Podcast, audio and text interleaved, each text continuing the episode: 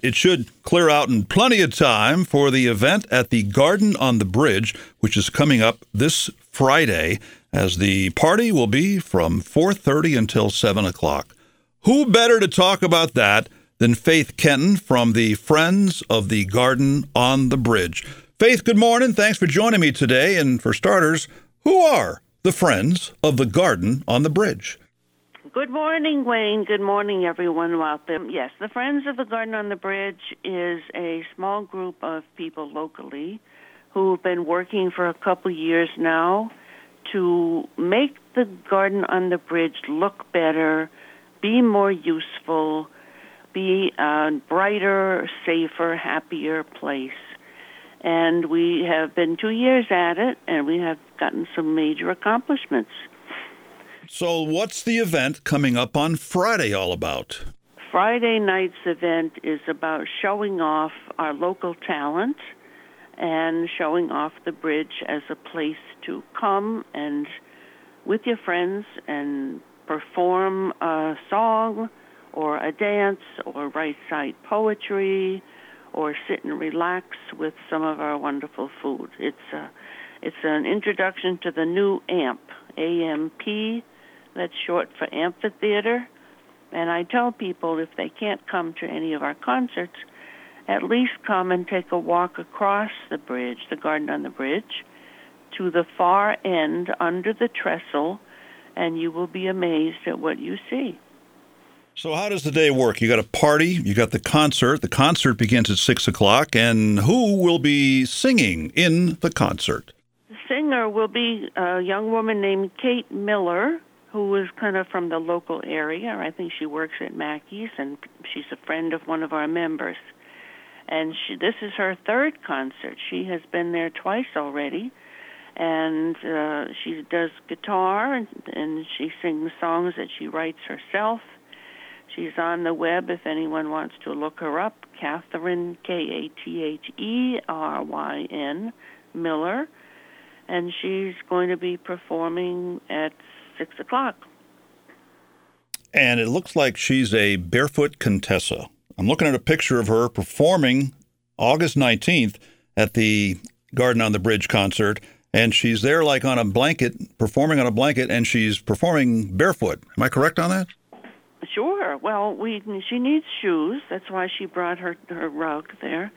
Um, she's she's was very very well received and people liked her and she had agreed to do three concerts which I thought was terrific. One word about the use of the space that we're trying to publicize to the people who might want to go there that it is a free use space. There's no fee, there's no charge, there's nothing you have to do except show up and perform. Bring your friends and let them see what you can do. Now, what goes on in this event on Friday before the Queen of the Meadow, Kate Miller, does her thing at the AMP at the Garden on the Bridge? You've got a party going on starting at 4:30. How does that work? Well, we have it depends on on the public, on the people. It's calling it a social, and it's an open house event before the concert, just to come and talk and meet people and walk around and look at pictures and talk to us you can buy a piece of, of goodies from Culinary Expressions. Keely's going to be providing the food. Bring your own beverage. We want to keep this as simple as we can for ourselves. And uh, we will have tables and chairs from the rec, the rec department. So that's an hour or so for you to just come enjoy everything and then wander over to the amp and hear the music and see the performance.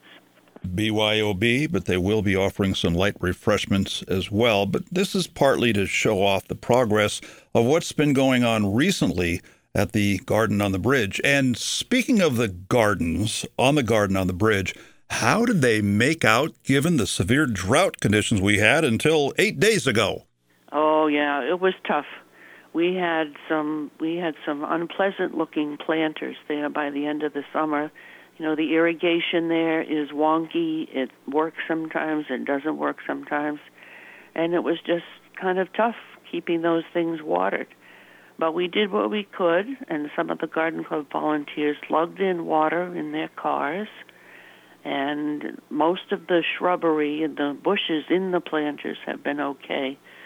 The annuals took kind of a hit. I'm sure everybody who gardens knows that that they just don't have the deep roots and they have to fight a little bit. But right now it looks good. We've cleaned that all out. And the the thing about the planters is keep your eye on the Main Street end of the garden on the bridge because those planters, I think there are 5 of them, are going to be removed the ones with the big hydrangeas. The hydrangeas are going to be replanted next door, right in that long, long garden strip along Main Street. But the planters that they were in have become cracked and unpleasant looking, so we're going to be saving the plants but removing the planters. Faith was one of the visions of the folks when this whole Garden on the Bridge concept came up. That, of course, started after the Thread City crossing. The Frog Bridge was open to make it so that the flowering plants on the garden on the bridge can be colorful for as long as possible, meaning things bloom.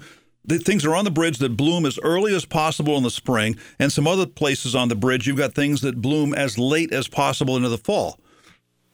Well, that's always the part of the plan of a gardener to have year round color and with a variety of things. But you have to you have to educate people also to look at form and height and density and all those things. Sometimes things look better with just the branches to look at, just the formation of how the branches move. So we're we've got all those goals in mind.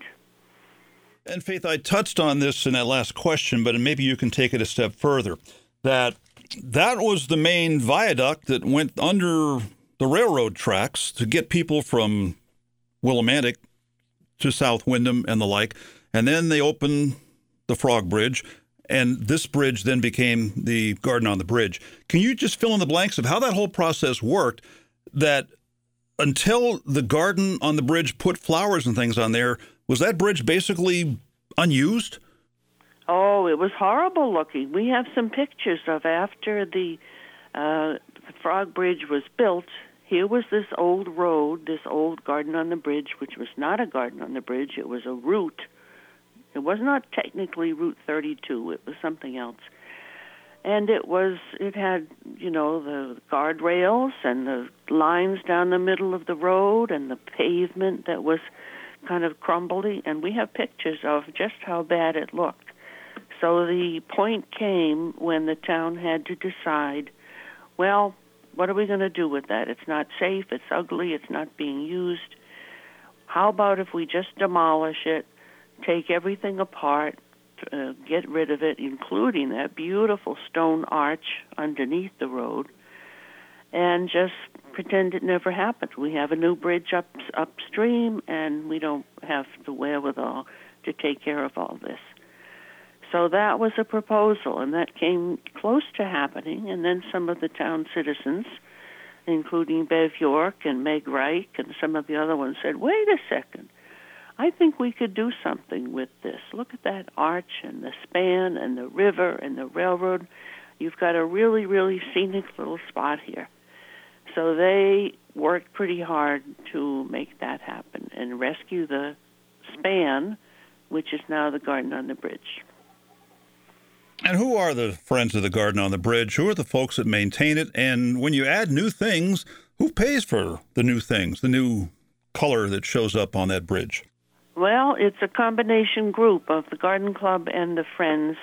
And the Friends, I'm sure people know some of them. Me, Barbara Wright, Ruth Cutler, who is the garden mastermind, uh, Jean Dismay, and and is there one more? Am I who am I forgetting? But we meet twice a month, and we have an agenda, and we keep minutes, and we know every workman in town by now. A couple of the big things that are going to be happening the next week. You know how these things always take months of preparation. If you have walked across the garden on the bridge recently, you'll see a big hole, a big, big hole in the stone wall after the after you go under the trestle. And it's an old stone wall, and it's just dangerous and ugly looking. So we have contracted with Kyle Stearns to fix that. We will pay for it, even though it's questionable who owns it, just to keep things good looking and safe. And the other thing is that the planters are going to be removed and replanted across the street, hoping that those hydrangeas can continue to grow, dress up that part of Main Street. What's the message you've got for people who have heard about the garden on the bridge, but never bothered to stop by and check out to see what a nice treat that we now have spanning the Willimantic River? Yeah, that's true. It's people. It's surprising people who have been here for a long time say, "What? Where? What?" So I I tell them where to go. It's it takes half an hour to walk across. There are benches to sit on all the way. You can park down at the Heritage Park, which is also worth the walk around with the new garden there that the 325 Trees group put in. So you can park down at Heritage Park, look for the staircase, go up the staircase, and turn left or turn right, and there that's all it takes. There you are. Now, are the Friends of the Garden on the Bridge the same people that maintain that uh, garden, relatively new garden, that is on High Street near Memorial Drive? Nope, nope. That's the 325 Trees. That's me, and now the Garden Club members, and we also get a ton of help from Eastern students. Their community engagement program has been wonderful, very helpful, and some students sometimes from UConn, depending however we can schedule them. There are gardens all over town, and we have started having, uh, we've had two bus trips from the senior center. The senior center gives us the use of their van, and they give us a driver, and we take this little jaunt around town, stopping at some of the small gardens that people didn't know were there. What a great idea. And speaking of the garden on the bridge, you've had help from the Public Works and also LOCIP. Talk about what the, the role they played in having a nice garden on the bridge for everybody to enjoy. Well, yes, we've had a ton of, of help, both financial and physical. And we got a big grant from the state in the first place. And now, over the years, the town has put us into their budget with LOCIP money requested, and we have a couple of grant writers on board who get grants from things like the DEEP to do specialized projects. So it's, it's the public works has been down there with the irrigation repair and the some of the moving earth and dirt. We're going to be having a new sidewalk put in on the other side of the the bridge because the old one is cracked and unpleasant. So the public works is always there to help us out when they can. And lastly, tell the story about uh, the grandma Addie Rivera and, and uh, the, the special tree that they adopted. That's on High Street, and that is so neat. There was a when the when we had a planting day two years ago, a woman and her husband and her two children showed up, not students, not club members, just interested uh, residents. So I put the kids to work and the mom and dad, and that was Abby Rivera and her two husband and her husband and two children. Sorry. and her husband, and they planted a particular crabapple tree. That was their assignment. And the kids had to take the rocks out of the hole, and they had to put the dirt in, and then they had to press it down and make it even, all that stuff, and then water it. And I took their picture, and I sent it to their parents afterwards with a thank you. And I was so surprised, so happy. Two years later, right now, the mother sent me back the picture that I had sent her of the two kids standing beside their tree, very small looking, all of them, with a new picture of right now, where the kids had grown two years worth and the tree had grown. And it was just, it just touches your heart to have people do something like that. Great story to wrap things up with Faith Kenton talking about some happenings at the AMP, the amphitheater in the Garden on the Bridge, including Kate Miller, the Queen of the Meadow, the singer who will be performing from 6 until 7 o'clock this Friday. But there's also a party going on between 4.30 and 7 o'clock, BYOB and the like. Just walk across the Garden on the Bridge, past the river and under the railroad trestle, and the AMP is straight ahead. Faith, thanks for the good work on the Garden on the Bridge, which, by the way, was rededicated as the Windham Garden on the Bridge in 2006. Thanks for joining me today. You're very welcome. Glad to be here. 14 WILI Willimantic and 95.3 FM.